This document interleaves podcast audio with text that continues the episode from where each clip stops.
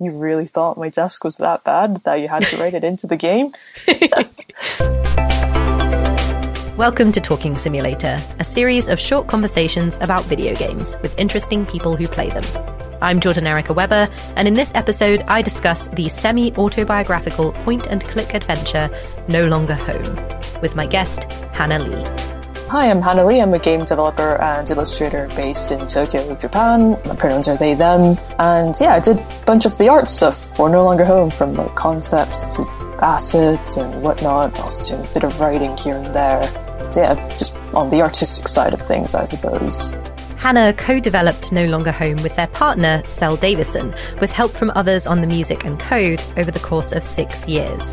The game is about a transitional time in their lives. University is over, and the pair, represented in the game as the dual playable protagonists, Ao and Bo, are being forced apart by visa limitations. If you've experienced similar issues in your life, take care when playing this game and or listening to this episode. In No Longer Home, you alternately guide Ao and Bo around their flat in southeast London, reflecting on objects in the home and having conversations with each other and their friends. It's a short game, so you could definitely take an evening to play it through before listening to this episode, but the following conversation shouldn't spoil the experience if you decide to listen first.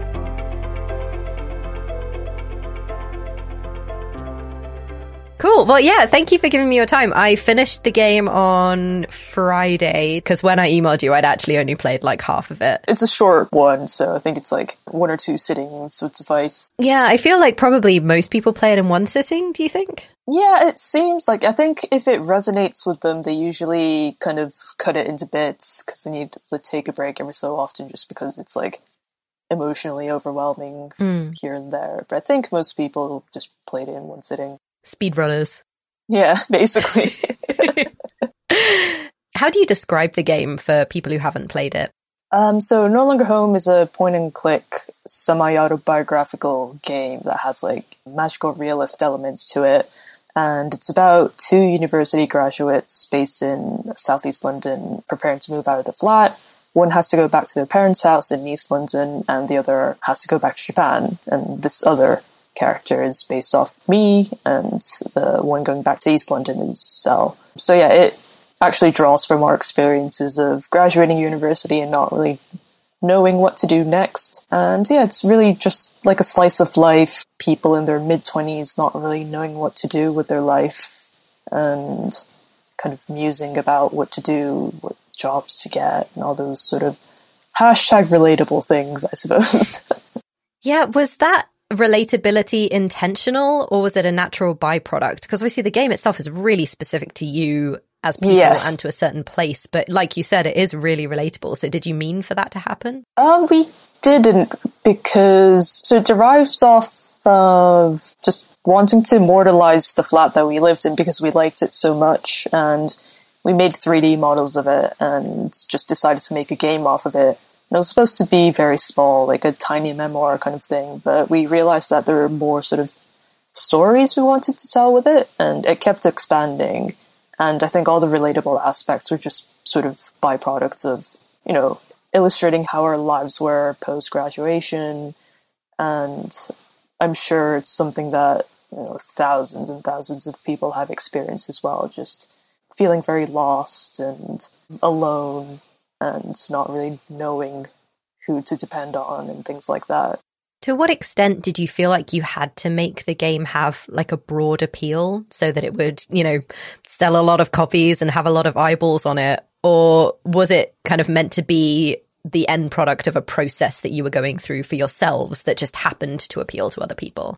I think, yeah, it's the latter because so it started off as just telling our stories, and then we realized that there were a couple of more sort of themes that we wanted to express that we were feeling during university but felt more strongly afterwards regarding like immigration or gender or mental health and stuff. But these were still things that we were feeling back in the day, so it's just kind of like taking a step back and seeing what might appeal to people, what might not and just kind of like cherry picking what stories we felt were important to tell, I suppose.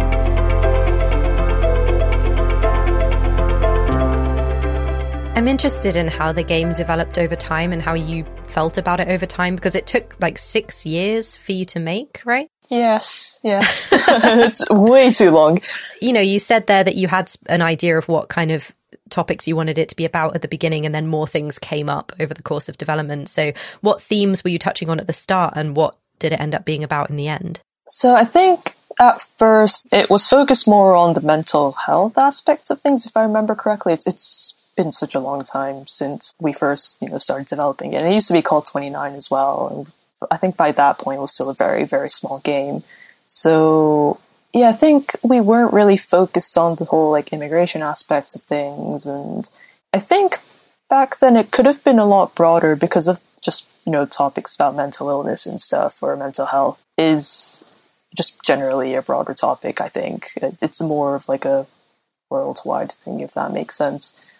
I can't remember what made us want to talk about immigration stuff. I think it was just this like discomfort and irritation that we were feeling about not being able to see each other, even like after four or five years. And I think we decided that that's sort of like the biggest issue or sort of topic that we wanted to address because it's so intersectional with other topics as well. I don't think any of the problems that the protagonists in No Longer Home face are like standalone. They all intersect with each other in a very complicated manner. And how about the personal feelings that you were experiencing that the game was based on?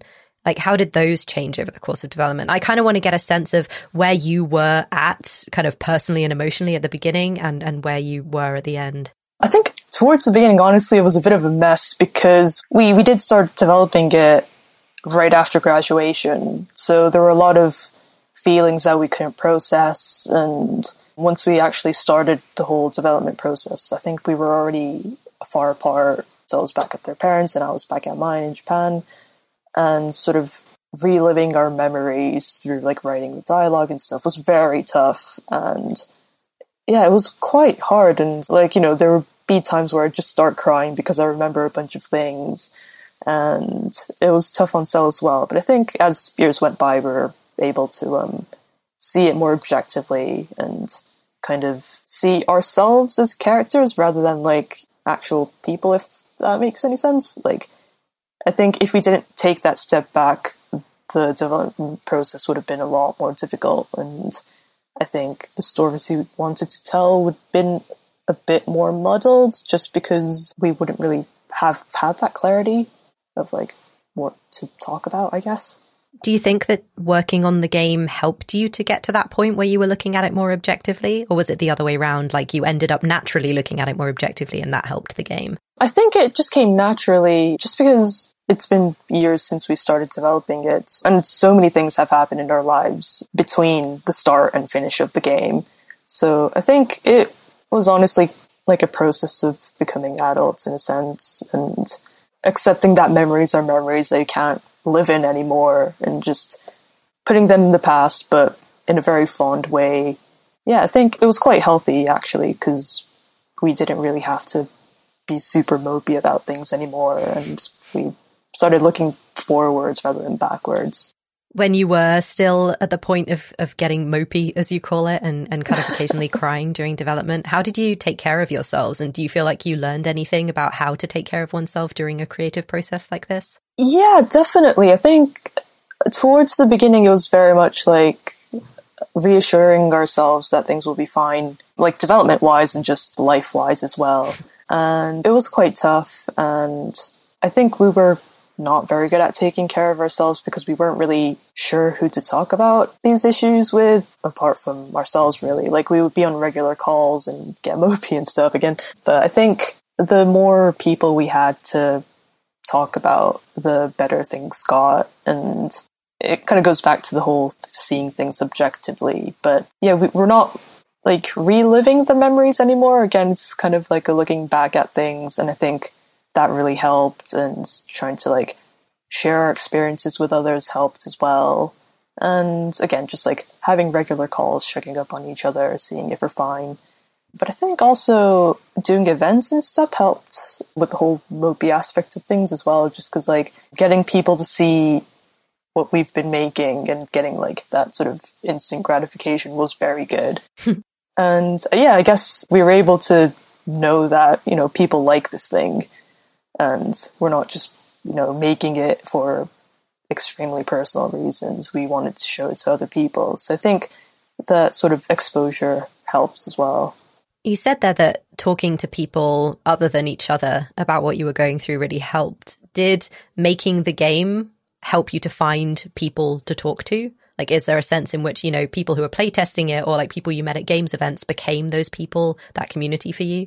Yeah, I think so. Like, several people that have played the game have come up to us talking about their own experiences. And, like, even if these people are complete strangers, it does help to know that we're not alone in this. And, like, other people struggle from immigration issues, whether it be just like getting a work visa or getting student visas and stuff. So, yeah, it really helped to know that, you know, this isn't just our own struggles, it's a lot of other people's struggles. And that sucks. And I don't like that reality. But at the same time, there's this sort of solidarity with it as well. You mentioned that one of the ways you kind of dealt with what you were experiencing was kind of reassuring yourself that things would be fine. And it's interesting that you said that because I picked up on that quite a lot in the game. Both Ao and Bo are kind of talking themselves through things and telling themselves that it will be okay in the end. Does that accurately reflect how you were feeling at the time? Or is that kind of you now being kind of superimposed on the you of six years ago? That's interesting. I think it's easily both. Back in the day, we were like, okay, it's going to be fine, it's going to be fine, it'll all be fine. Ended up not being very fine. Um, mm. I'm still in Japan. Um, well, Cel's moved out with their parents at least, but I'm still kind of struggling to find my place or to find my actual quote unquote home. But yeah, I think it's kind of also the act of our present selves telling our past selves that it'll be fine in the end. Like, even if things aren't really the way we want it to be, we're still, you know, we're here, we're making games and doing what we want essentially. So, so yeah, it's kind of like a conversation of the past and present, I guess, interestingly. You obviously share quite a lot of yourselves in this game. So, your feelings about immigration and borders and specific interpersonal frustrations as well, like within your relationship. You know, there's things like the messy desk that, you know, yeah. one character has this messy desk that they don't see as that much of a big deal. They kind of feel a little bit guilty about it, but it's not that bad. The other person gets a bit frustrated about it, but they don't really talk about it. What was it like for you to put these things down? In the game? Like, was it ever difficult to express that kind of frustration? It was. It definitely was. Regarding the messy desk thing, I wasn't super aware that it affected Cel that much. So when they wrote it into the game, I actually got a bit not offended but shocked, I suppose. Like, mm. you really thought my desk was that bad that you had to write it into the game? but I think, you know, a lot of people do suffer from having messy desks and not being able to organize and like trying to come to terms with that, whether like they need to clean up or not and stuff. So like I'm glad it's in there. And yeah, there's some other things in the game that we were unsure of putting in or keeping out, but I think we ended up keeping most of the things in just because we thought it would add to like the personal flavor of the game. Some things we did leave out just intentionally because, yeah, it was just not that interesting or like didn't want certain people to find out about certain things as well. Mm. And whatever kind of invoked very negative, extremely negative feelings about some other person, we left out intentionally. This game is obviously quite short and some video game players have problems with games being short. Did it ever strike you as a problem when you were thinking about what content to keep and what to leave out? Like, did you ever think we should leave in as much as possible to make sure the game is a good length? Or was it more about making sure that it made sense as a whole? So, initially, we were going to make this game episodic, but because of just reasons here and there, we decided to compress everything into one game. We didn't want to make it too lengthy just because the setting is in one flat and there's honestly not too much you can do with that. But I think we did a huge overhaul with the dialogue earlier this year, I think, where we just figured out, okay, we're going to have a sit down and pin down what we actually want to talk about. and what we want to include in this game that we could have included in sequels, but we're just going to put it in here. And we just kind of like sifted through a couple of ideas and see what we can like neatly fit into certain places. And I think to us it felt quite like meaty and there was a lot of content, but obviously, you know, we have had complaints that the game is short. But I think, you know, like games can be short, it's fine. Like I don't want every single one of my games to be 60 hours long that requires like 100% of my attention. but like I understand why people would say it's short because well, it is compared to others, but uh, I mean, I think, you know, it's fine and it's not a very intense game in terms of like gameplay or anything. It's more of like trying to give you a relaxing time as well as giving you a bit of an existential crisis. it did worry us around the beginning, I think, but now we're pretty confident about its length. And if you play it properly, you know, it can last for a bit as well. So.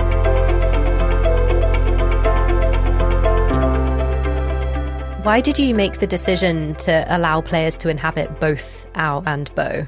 So we wanted people to see things from different perspectives. Even if it's the same issue, they'll probably tackle it differently, like we would in real life as well.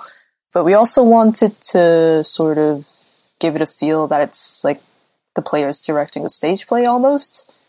So, like in multiple choice dialogue, you can choose between several characters and it's not just one person driving the conversation. And just wanted to keep it realistic and also kind of give the player the opportunity to hear other voices as well.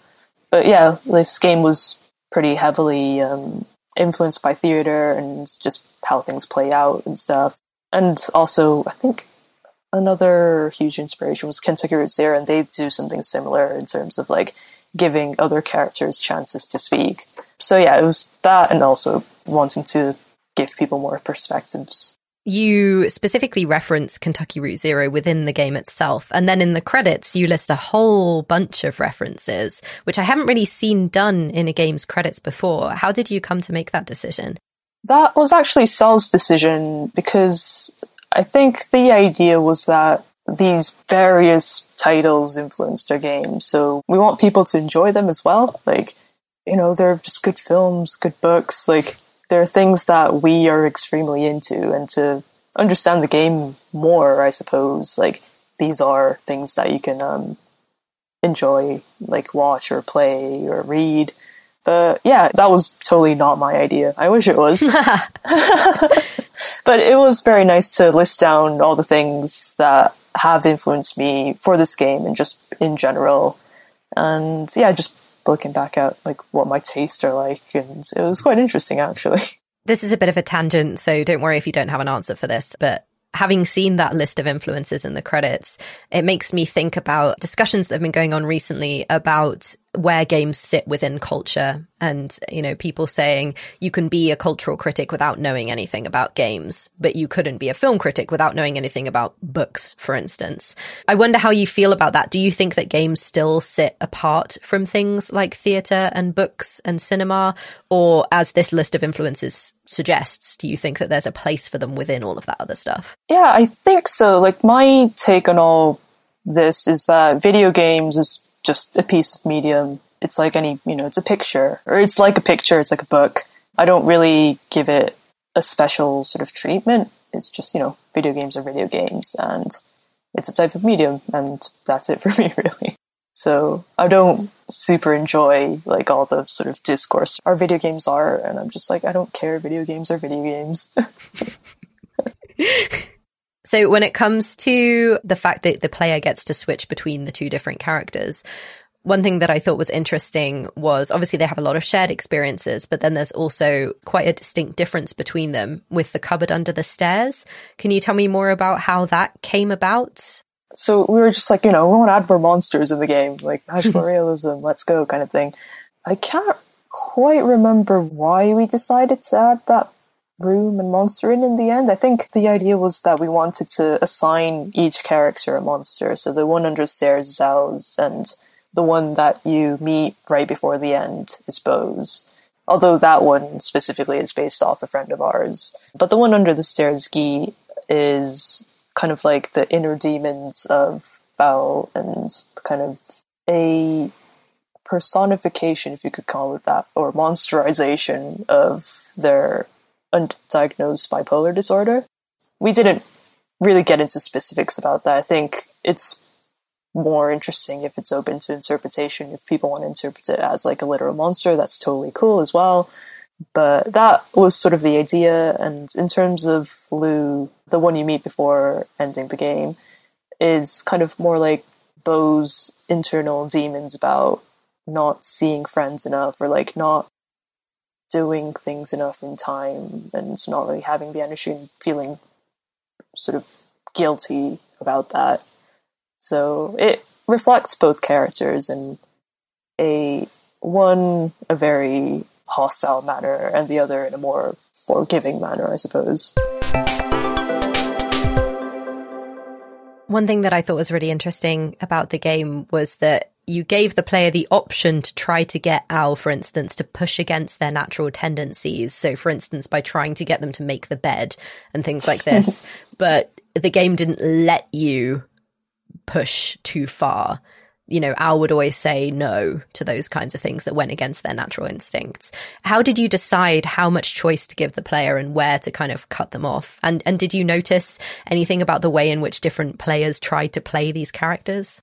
That is not honestly something I've thought about. There are bits where you can change ever so slightly. So in the desk scene, if Ao says, okay, I'll clean it up and ask for, for tips, later on in the game, the desk becomes clean. If you leave it and be like, okay, that's not my problem right now, then it remains messy. So we've made like tiny little tweaks here and there. I can't remember. I don't think we did the bed one actually, but we didn't really make extremely conscious decisions about like what in the environment changes. But it's interesting to see people's choices and see how they see themselves in that sort of situation. Because I think a majority of people, when they're controlling Ao, they decided to clean the desk, if I remember correctly, because they thought it was the right thing to do. When me personally, I'm still a messy person, my desk is still a mess. and I would have chosen the option to, you know, leave it, it'll be fine. or maybe if I'm feeling a bit nicer, I'd just be like, okay, let's clean this thing.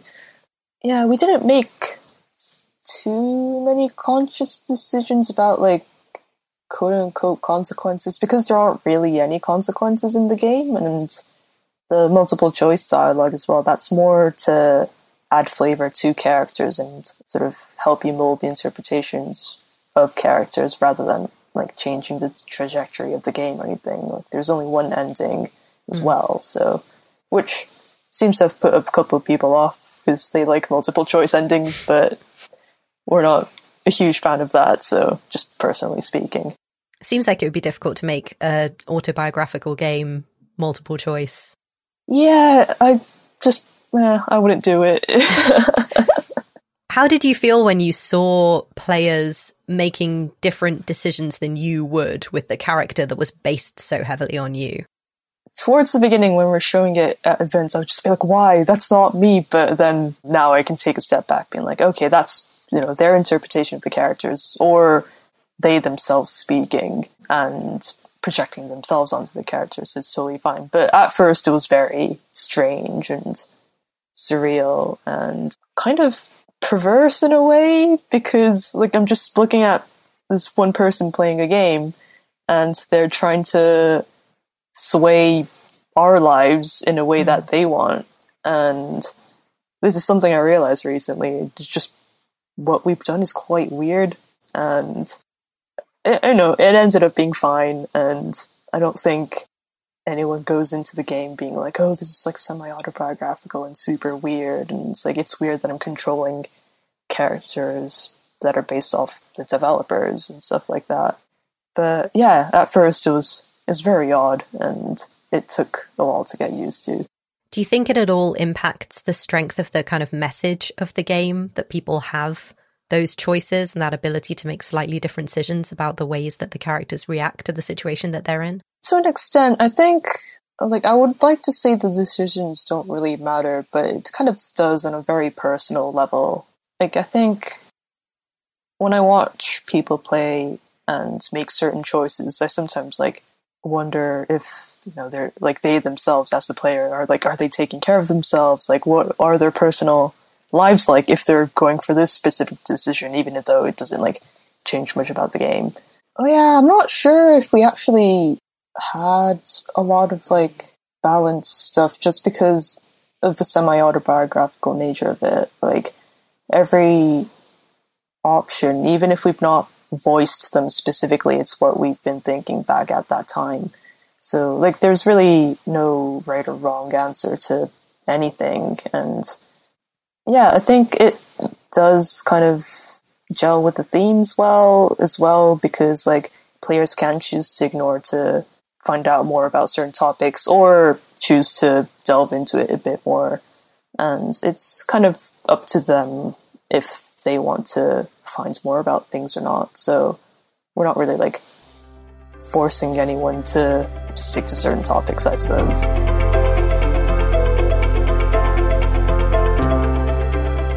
You mentioned earlier that the game started because you made this model based on this place that you'd lived and you decided to make a game in it.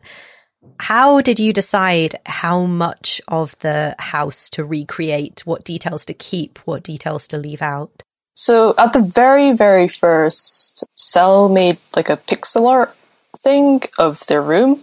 And that's actually where the whole game derives from. It's from that illustration of the studio that used to be their bedroom, and we thought we might be able to do something interesting with that, and then just decided to model the studio at first. And I think in real life it was a lot messier than it mm-hmm. is in the game, but there were just a lot of details that we had to keep out just for design reasons, and it was just going to be a bit too costly. We were going to turn it into a very small vignette, but we decided to model the whole flat in the end just because we wanted to again like immortalize it and kind of relive some memories through making it. So yeah, all the rooms came one by one and yeah, not really much of an interesting progression to that. It was just us deciding like, oh yeah, let's just do the whole thing then. How did it feel to immortalize this place that you'd lived in a game form? It feels very odd, especially knowing that other people live there.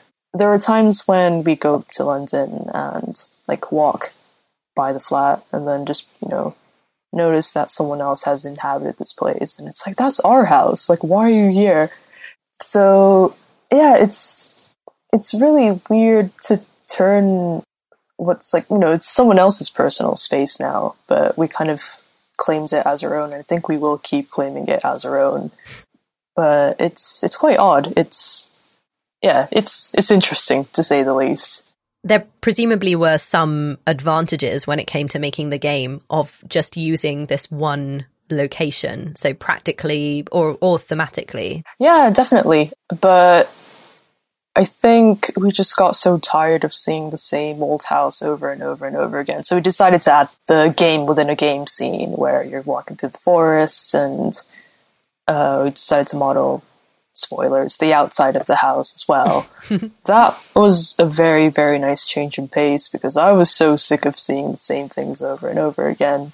So when I was like concepting these scenes as well, I was like, oh yeah, like finally something else to work on.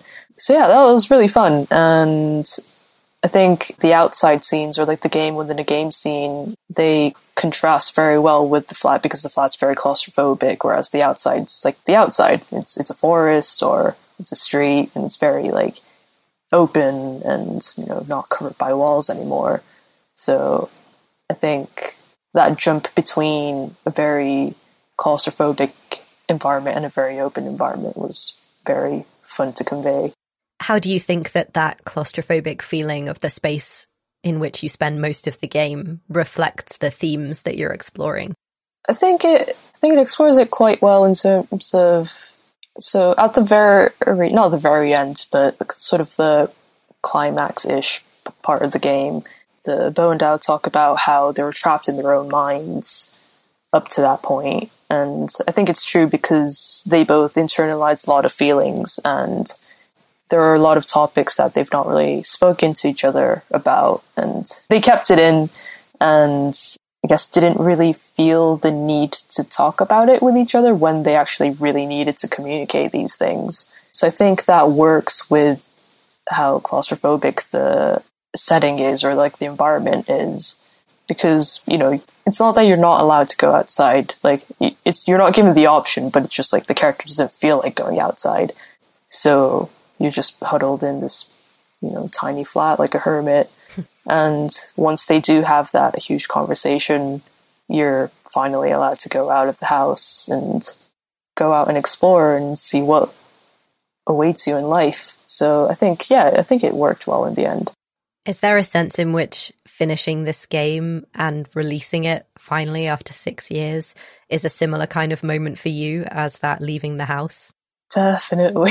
it did open a lot of doors to other emotions because so we did our PC release and we're also having our console release. So you would get like your first relief and then you get this like other huge wall right in front of you, mm. being like, "Oh, you're releasing on um, super major consoles, like get ready for that." So it's kind of rather than opening a door to like your tiny flat, it kind of feels like you're tearing down walls one after the other and just kind of like bulldozing your way through almost. It's kind of like a very cathartic freedom in a sense. It's like, oh yeah, it's out, but there's so many other things I need to, you know, deal with, but it'll be fine. I'm just gonna cruise my way through and things will all be fine in the end. I think that's the perfect place to stop. thank you so much. Yeah, thank you. No Longer Home is currently available for PC, Xbox, and Nintendo Switch. If you want to look out for their next game, you can follow Humble Grove on Twitter at H U M B L E G R O V E and Hana at B O N A N E H. I'm at Jerica Weber, and the podcast is at Talking Sim Pod. You can also email us with thoughts and suggestions for games or topics at talkingsimulatorpod at gmail.com, though the first place for any effusive praise is a review on Apple Podcasts. Our music is by Jazz Mickle. You can find her at J A Z Z M I C K L E. Talking Simulator is mixed by Leamington's loveliest audio person, Dan Parkes. If you need to make something sound good, you can find him at D A N C P A R K E S. I'm Jordan Erica Weber. Talk again soon.